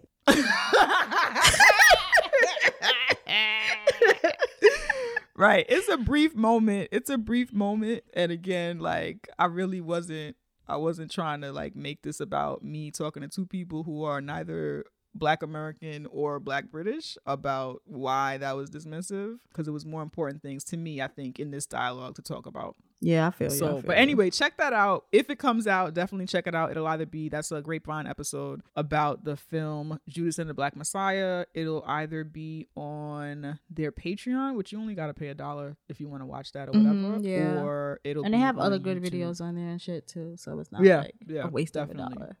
That's Yeah. right. That's right. So Mhm. libations to Grapevine, libations to Daniel Kaluuya, who's fucking slaying the fuck out of this press run. He's such a good and eye libations to actor. the diaspora. So good with the eye eyes. actor. Yeah, So good. very good. Who's the other? There's there's him. There's the guy from I May Destroy You, who's great with the eyes. Oh my god! I don't, I don't know his tear, name, but that little that- water. that is a fucking So actor. good. That man is That's an an actor. actor. That's an actor. He actor, is great. yo. Yes, Actually, you know what I would say? Those two British actors, they could play me in a movie. I'd be I'd be alright with it. I won't care. They could for real. Like y'all got it. Y'all got Oh it. yeah, yeah. He's, he's These are actors. It's another black British actor who's good with the eye acting and and and the fucking like crying and oh no no no not a black British actor. What's call it is good with this. What's his name from this? And This is us plays Randall. oh Randall. Oh, I said oh Randall. No, I don't know. His, I don't be knowing people's names, but he is an oh amazing Oh God. eye actor. Sterling K. Brown Yes. is an amazing Am- eye actor, and he will let that water. Those tears welt up in his And eyes and just right sit there. on the bottom lid and just stay there and not fully come out. He's Ooh, a, yeah, he's an amazing eye actor. Even through glasses, like it's still like Yeah. yeah, Yeah. he's an amazing eye actor. He's good with the glasses too. You know what I'm saying? When you Mhm. do that, take them off, put them on, take them off, put them on. You know, you fucking rub your eyes because you're so tired. He is excellent, excellent. I love black actors, yo. I love black actors. I love black people. I don't give a fuck what country you're from, what part of the diaspora, but you're right. and we should be able to have yeah, important and Daniel, conversations. Daniel's good. He's not like the other British actors who, to me, just Mm-hmm. impersonate Denzel Washington. There's a few of them out here who just impersonate Denzel Washington. They think Black American. That's that's their that's Yeah. their lane of. All right, I could do a Black right, American. right, Denzel, right. like what? You're right. The dude from Snowfall is doing a Denzel impression. He's a Denzel. Yeah. The, What's the other one from that show that you said where he's a prisoner fighting for his rights? What he's is a it prisoner and a lawyer. Yeah, he's a prisoner. And a, that show is strange. Mhm. I can't remember the name of it. Let me look. I just googled prison lawyer show and it popped right. up. Ha. What's the name of it? It's called For Life. Okay. For Life. But yeah, that the main um actor in that that person is He's just doing doing, a Denzel Denzel impersonation. impersonation. Yeah. So I mean, it's a good if you can get good Denzel. No, I'm that's saying a good thing being a- it'll hold you over. I am impressed by a Denzel impersonator. Mm-hmm. But it's just interesting to see that I'm watching this movie or show or whatever to watch this person and I'm watching Denzel. Right. Like I really, I feel like at mm-hmm. any moment he's going to be like, King Kong ain't got nothing on me, and I'm like, that's Mhm. not. But you know, mm-hmm. you know, whatever. I'm just mm-hmm. saying. I would take it. I would accept it. I would accept it. What's that other John Boyega? He's another good one too. Oh yeah, John Boyega is good. Yeah, he's good. He's good. He don't give me eye acting, but he's good. He's good at what he does. I fuck with it. I fuck yeah, I with it. fuck with it. But too. also, in I don't fuck with Idris this- Elba just because he blocked me on Twitter. It has nothing to do with his acting. He blocked you. Yeah, What'd you do? said something to his wife. anyway, It's fair. I didn't say Um, anything bad. It's asked a question. Right. He was like, "Get out of Yeah. here, bitch," and he blocked me. So yeah. he didn't say get out of here, bitch. He just No, blocked he didn't say anything. He just blocked me. Right. And I never had a crush on Idris Elba, but this is how I know therapy is needed. Because as soon as he blocked me, I was like, "But I want you." Oh my gosh. I'm So, glad. yeah. I'm glad you're getting the therapy. I that never attracted to him, but Yeah. The other me. thing I was thinking about in this conversation about black British actors working in the US is that there are so many we do still have a lot of black American Actors actors, who are working, working. acting, starring in things. lots of and I think that yeah, I think that because of the the scarcity that does actually exist in Hollywood, there are people who are in such a frenzy Mhm. about these roles not going to black Americans that we forget that we actually do have, a good yeah. deal of black American Yep. actors working and doing their thing in Hollywood. So yeah, so don't forget that and don't get so consumed with what black Americans aren't doing or what roles they didn't have to to really be able to see like the shit that they are doing, the shit that we do go up for exactly. and what the future is gonna look like. I don't know. We about to fuck it up. So have you been watching? All right, so this is we're back to TV now, right? So we talked about some reality. We talked about a Some- film. Yep. And now we're doing Prime time. network television. Yes. Have you been watching the motherfucking Equalizer Yes, with Queen Latifah, the one Dana Owens? Have you been watching that shit? I have, I have. I've only watched two episodes. I think 3 are out Mhm. now, but I've watched two episodes and I really enjoy it. Like I was excited when I randomly saw the trailer on my Twitter feed one day. So I was like, oh, look look at, what she do? Oh, she like doing shit that they usually give to white men. Oh, what? she took a white man's spot? Oh, what? Yes, she did. What? Yo. so delicious. But I have to admit, I knew nothing about the Equalizer. Oh my god. So you didn't watch the Denzel movies? no. Okay. I think it was a show from before. So yeah, I know it was a show back in It was a show back in the day. Mhm. I obviously didn't watch that. And then I know there was Right. movies. You know, I'm not a huge movie person, and I'm not in love with Denzel Washington like the rest of the How black dare you. people. So I, it didn't make me have to see. it. I do like Denzel. I'm not in y'all are in love with that man. rightfully so. No, it's not a bad thing to be in love with him. His, you know, like whatever. Mm-hmm. But I just so I never like whatever. So then that's what made me be like, okay, maybe I should look into what the Equalizer is.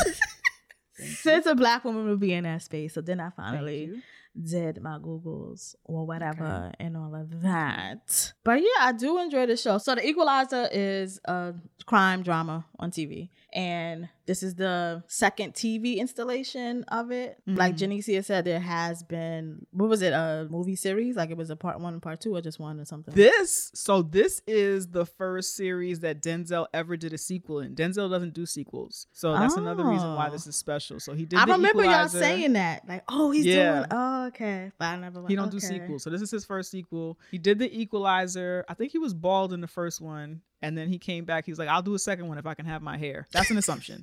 he never said that. That That's sounds like something he would say though. It would. He would say it. He would say it. um. So he has hair in the second one. mm-hmm. Yeah, but it's the only thing that he's done a sequel to. And yeah, it was good. It's Ah. like, and I'm using old. He's not old, but in terms of like the action world, Yeah. it's an old man kicking butt. You know what I'm saying? Like Got it. grown grown man who like knows what to do, superhero level, Yeah. like tactical motherfucker. Got it, you know? So yeah. Nope, never seen it.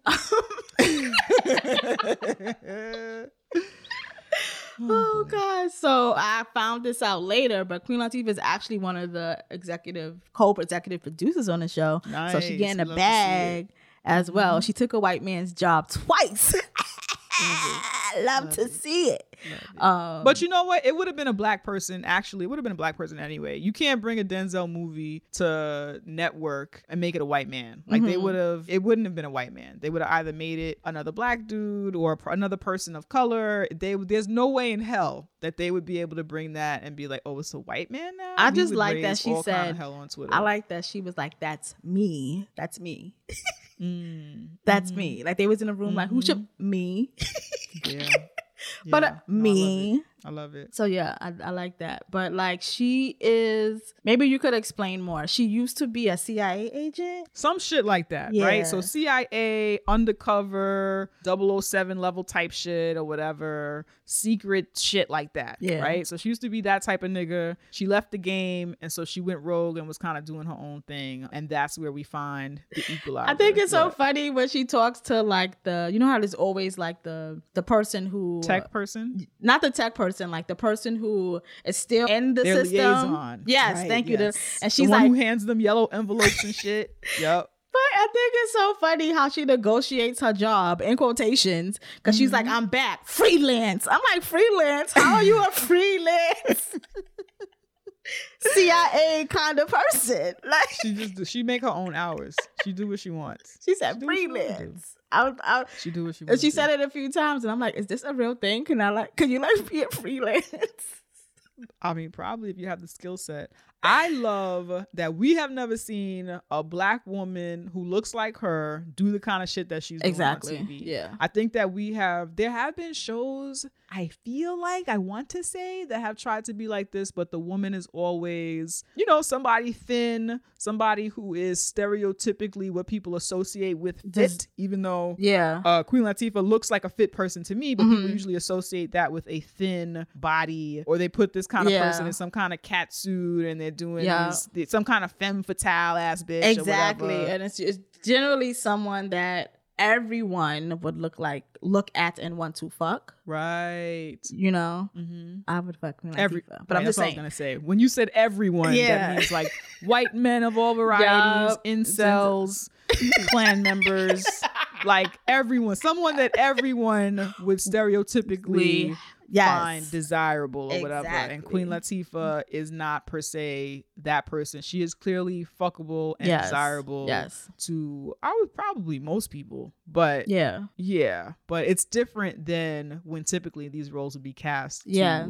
a thin-bodied, Yeah. not black woman. you know? exactly exactly So that was fucking dope to see. yeah The first two episodes, she's saving black women, yo. which I'm like, is This is what I I've been. that's missing. why that's the only two i've watched so far black on black saving each other. the fuck? I love that shit. I loved it. I love. It's so rare that you see black women saving black women on TV. yeah it is It's always some benevolent white person, a man, Yeah. saving a black woman. If a black woman is even, Even- seen as someone worthy of saving. yeah So the first two episodes, she's saving black women. I was like, wow, this is fucking. And I didn't know I needed it. she looks fucking exhausted yeah she in does. every episode. Every episode. She's tired. She She, is a black woman with a job and a kid, and she's fucking over it. Yep. She doesn't have time for your lip or at your all shit. at all I love that. at all and she just took we're tired. we're tired and over it and we just want to save people and we want to do it on freelance because i don't answer to fucking nobody That's right. I gotta go to my daughter's rehearsal after this. No time for your shit. I love it. I could relate to that look of Mhm. because I have a black mother. she was fucking tired. She's got stuff to do. She's Mhm. tired. She don't have time for you. I love that shit. So I love that. Sh- and and I say tired. People associate that the way she looks with tired, and I feel like in Hollywood, or even when we talk about like makeup and shit, it's about brightening your face so you don't look tired. And this like some of us like like okay, so me and Queen are on this Zoom right now. We are fucking sick and tired. tired. But I look I look tired. I'm actually zooted right now. But I look fucking tired. Like if you somebody posted a picture of me somewhere like, oh, she looked tired. So like that. So I Mhm. like that Queen Latifah, even though maybe she's not physically tired, she looked tired. She looked like a regular ass black woman that you would see on the train who don't have time for your shit. Yup. yo. And I love it. And I love that that person is also fighting and kicking people's butt and Yeah, has the too. tactical skill to do all of that shit. I fucking love it. yeah i do too i like that i did like there's a scene in the second episode no the first episode i think where she like does some motorcycle shit and you know if you know queen latifah's life she is a biker like she ride bikes like Mhm. that's her shit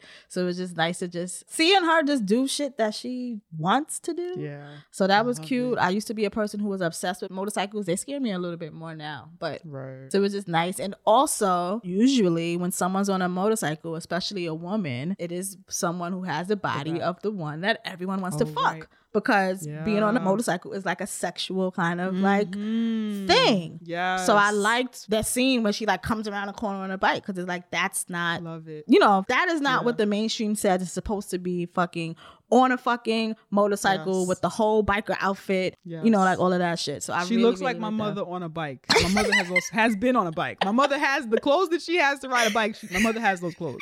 I fucking loved it. Yes, okay, yes. tall, thick woman on a bike. Yes. and her clothes are not for the male gaze. Exactly. It's a fucking. It's a Queen Latifah on a bike. Yeah. Okay. Yes. And I loved it. Yes. And yeah, like she, her body could have been dressed in a way that was for the male gaze. Yep. You know what I'm saying? Yep. Like she's a fucking baddie. But Yeah. I, I love that. Like this it show was like is not I'm about I'm riding a motorcycle to Yes. actually solve To and do s- a things. crime. Oh Okay. my god, I love this shit. I fucking love this it. is not a grammable moment. Okay. I love it. I That's not what this is not for the gram. Okay. Pour it into my A veins. black Give a it to black me. girl needs to be safe right now. So yeah. I love it. But I, I did I did like that with her on a motorcycle. Mm-hmm. Yeah, and it's not trauma porn. It's a very basic show. It it's is basic. predictable. It's predictable, it's which light. I enjoy, and predictable in the sense of we know what crime shows look like on television. So Right. you present it with the problem, you investigate the problem, you solve the problem. So Right, and that right. kind of Unless- predictability. Unless Shonda Rhimes did it, because Shonda Oh, Rhimes, gosh. they they will deliver a baby's head in a box. Okay, be like, oh my god, they're gonna kill that baby. And I don't feel like that watching this show. I feel like okay, we're gonna the people who need to be saved here will be saved. I don't feel like oh they they're gonna kill her baby. Remember that was like, the that. first season of Scandal, like where they Yes. solved crimes of whatever scandals, mm-hmm. Right, figured out right, the right. scandal, and then we never went back to that. We never went back. Yo, it was like one season of all right, it'll be go, it'll, it'll be okay, it'll be fine. Like, no, we're gonna kill this child. what? A child? We're killing children in fictional in a fictional world. We're slaughtering children oh, on prime time. Hmm. Yeah. nah. This is like it's nice, it's predictable because Yeah. I don't need the stress of Yeah. children's thumbs in boxes Not right now. during a pandemic at Nah, I don't need it. all. Like nah, I don't need it. Mm-mm. I don't need. I it. need to wanna see, people be saved. That's what I need. Yes, I right wanna about see now. Queen Latifah saving, just saving everyone who needs it. I want to see Exactly. it, yo. Yes. I want to see it. I Mhm. definitely, when I was watching the first episode, I was like, "Is this corny?" And I was like, "Yeah, it is corny." And then I was like, "Do I like this?" I was like, "I don't know." And then by the time it ended, I was in tears. I was like, "I, I fuck with this. I fucking love this shit." One of the things that's like unrealistic Why, though. I don't even remember why I was crying. I was like, yo, this black woman is saving niggas, yo. I never thought I would live to see a black woman who looked like Queen Latifah doing this type of action Oh, shit. God. Okay. I never thought I would see it. I never Oh, thought. In the first episode, some of the action scenes, I didn't like the way they were shot. Mhm. But I, I feel like each episode, that shit gets like progressively better, better. or whatever. But one of the things that's like TV shit for real is how many different styles she be having throughout the day. I'm like, you were almost murdered. You in this next scene, you got a, a brand new, fresh. We this a updo with a curl now. This is what we're doing. That's the thing too. Queen Latifah loves her a wand curl, like a you know the wand Yes. thing. Yes, yes, she do. She love her own little, She a little, not a do. curler iron. Just wrap her hair around the little Wrap it wand around. Wrap it around. Wrap it and curl around. her hair that way. She loves Mhm. a fucking. I'm like, yeah. Yup. There Mm-hmm. was one scene. Y'all will see this. It's not a spoiler. It was a hair spoiler, but it's a hair spoiler. You'll, deal, you'll deal. It's this one scene where it's the same day, right? Where she has this hairstyle. It's a wand curl or whatever. Uh huh. then it's either nighttime now or whatever it is. It's the same 24 hours. And now she is, it's raining. She's under an umbrella and her hair, she's in the same clothes, but her hair is now like frizzed out Uh-huh. and shit like that. The wand curl is gone. And I suspect that they was just like, all right, we'll say it's raining to make that make sense. I don't think that was like a okay now because it was an unnecessary hair shift. It, was makes probably a whole sense. different It day. sense. And it was like, okay, just do it. We'll say it's raining. We'll just. and I was like, this is because okay, this is because curls don't hold. It's like it's supposed to look like They you don't know. hold. Yeah. but it looked to me like she was shooting on a different day. yeah, and she was like, "Y'all not gonna heat damage like- me. Y'all gonna leave this." Right. right, right, or whatever, whatever weave that was, whatever it was. So I appreciated the insertion of umbrellas and rain to give it like continuity, you know. But yeah, the amount of hair changes. oh god. I was like, okay, this is this is television. Yeah, yeah. This is television. Mm-hmm. So it's a cute, light Yeah. show. There are predictable things. Yes. Of course, there there are the techie people behind the scenes helping her with shit or yeah, whatever. who are like awkward like because it. people behind computers are awkward for some. I don't know. That's Right. what all those shows Stereotype. yeah, you know, and I'll take it. Sure. Yeah, yeah. Sure. Predictable. We know that. Predictable, safe, Yes. no baby thumbs in a box. Okay. A baby it. thumb. Shonda went hard. All right. I definitely watched something with a kid's thumb in it. Maybe it wasn't Shonda, but she would do it. a kid. She's not above it. Yeah, I watched something with a baby thumb. Sh- All oh. right. Mm. She's not above it. A baby thumb is so little. my God. Not above it. So we like the show. Yeah. She's rogue, so it doesn't seem to be this celebration of law enforcement, police, or whatever. Yeah. But we'll see how that We'll progresses. see how that progresses. We see where that goes. Yeah, there is a police presence on the show. Uh, so yeah. that's something to keep in Yeah, mind it- if that's a trigger for you. Yeah, it you is. know? It had, you know, it kind of has to be. Mhm. And I want to see what they do with New York because this is it's set. It seems like it's it's set in New York. So I want to Yeah. see what they do because people like to do foolishness with New York on Mhm. TV. So I'm interested Yeah. to see where that goes. I'm just I just keep going back to that Mary Jane episode where she moved to New York and it was people on the street the trash. with trash cans with fire coming out. I'm like that This is. it's not the 80s. it's It's, like- New Jack City. Yeah, I was like, what the fuck? Who built What's this set? Who built this Yeah, set? So I'm a little- disappointing. Yeah, I'm a little triggered by that. So I just want to see. Yeah, yeah. I think they're doing okay so far. I don't think that they shoot it in New York. It doesn't give Yeah, probably not. They have really good aerial shots of New York. hmm Yeah, I don't think they do either. They didn't, but it looks like New York. That I'm just True. I'm triggered by that Mary Jane episode from many years ago. Why Yeah, are there people standing? It was just like, what do you think It it was is? offensive. It is still 1989 in New York. There's a lot of offensive things going on in that show. It was. Okay. It was. I remember. It uh, was. Oh, forget it. I just it doesn't matter. Let's not. Let's leave it. It's Yeah. in the past. Yes, doesn't matter. So yeah, so check out the Equalizer if you've been looking for something else to watch. I've been watching it on, I guess CBS. whatever their thing is. Where you been watching it? CBS is CBS All Access. I think that's what their app is called because I don't watch like. But if it's a, it's not a cable channel. So if you're able to like get channel two on like the antenna and shit like that, Mm-hmm. you can watch it. It is a CBS show. It's not like a Right. a cable network show. Yeah. Yeah. The first episode I think is on Amazon. In right, yeah, I've been watching it on the CBS Now app or whatever the heck with the login that I have. So. Mhm. All right. So that's a motherfucking show. We wanted to talk about TV and shit because it's bringing a lot of us comfort in this global pandemic. Yeah, it's almost our fucking anniversary, which I have said on the show that I do understand that pandemics don't stop in a few months. So I, I do understand that. I just, it's just like it's about to be a year of this. Yeah, man. Of this, we could have been like those people in New Zealand. They like on a We festival could have, we could have been. We would never be though, because they would Oh, have no. to really care about all of us. New Yeah. Zealand cared about everybody. Yeah, They gave everybody a large lump sum of of money. money. Yeah. and they was like, "Stay home." Yeah, well, I think we did a show. we did a motherfucking show. Be sure to follow us on all the social medias. We are on Twitter and Instagram at Tea with QJ. We are on Facebook and Tumblr, Tea with Queen and J. You can check out our website, Tea with Queen and J dot com, and you can always send us your T-mail, thoughts, opinions, and shit like that to Tea with Queen and J at gmail.com. And let us know what you've been watching. What's getting you through the global pandemic? Yeah, I'm over this Ponder replay, but you know it is what it Yeah. is. So It is. All right, let's do Judas and the Black Messiah. That's this week's hashtag. yes, I like. there are a lot of people talking about that movie. I'm sure there will be links to more information about Fred Hampton Mhm. under that hashtag. You can also, the HBO actually has a podcast on Judas and the Black Messiah. And the Oh, first cool. episode that I listened to, it was giving a wider, broader history of Fred Hampton and who he was up until the point that we meet him, like how he got there. Got thought it. that Oh, that that's was that's really- good. I'm gonna yeah, so that was the first episode. I don't know how many episodes they're gonna be, but it's a it's a series. So check that shit out. It's Judas and the Black Messiah podcast or the podcast. So check it out. I enjoyed it. And that's it, yo. This podcast was created, hosted, and produced by a black girl named Naima and a black girl named Janicia with editorial support from a black girl named Candace. Tea with Queen and Jay. We turn up responsibly. And Who was there was there. I've met people uh, who said they was in the apartment and they knew Deborah.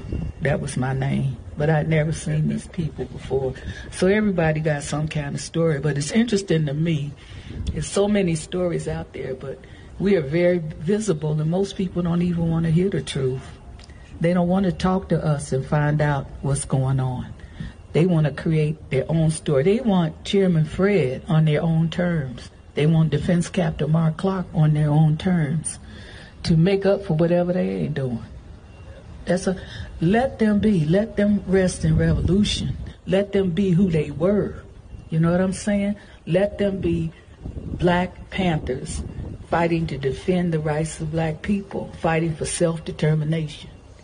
And that's important. I think we do a great disservice when we try to make them into something else, what they weren't. They believed in socialism. They believed in communism. We had an ideology that informed our behavior, our politics. We had rules and regulations. We wasn't just a bunch of people hanging out and wearing black tams and leather jackets and talking shit to the police. We did that too. Power to the people. Power to the people. Off the pigs. Off the pigs. Dare to struggle, dare to win. If you don't dare to struggle, then God damn it, you don't deserve to win. No doubt. Yes.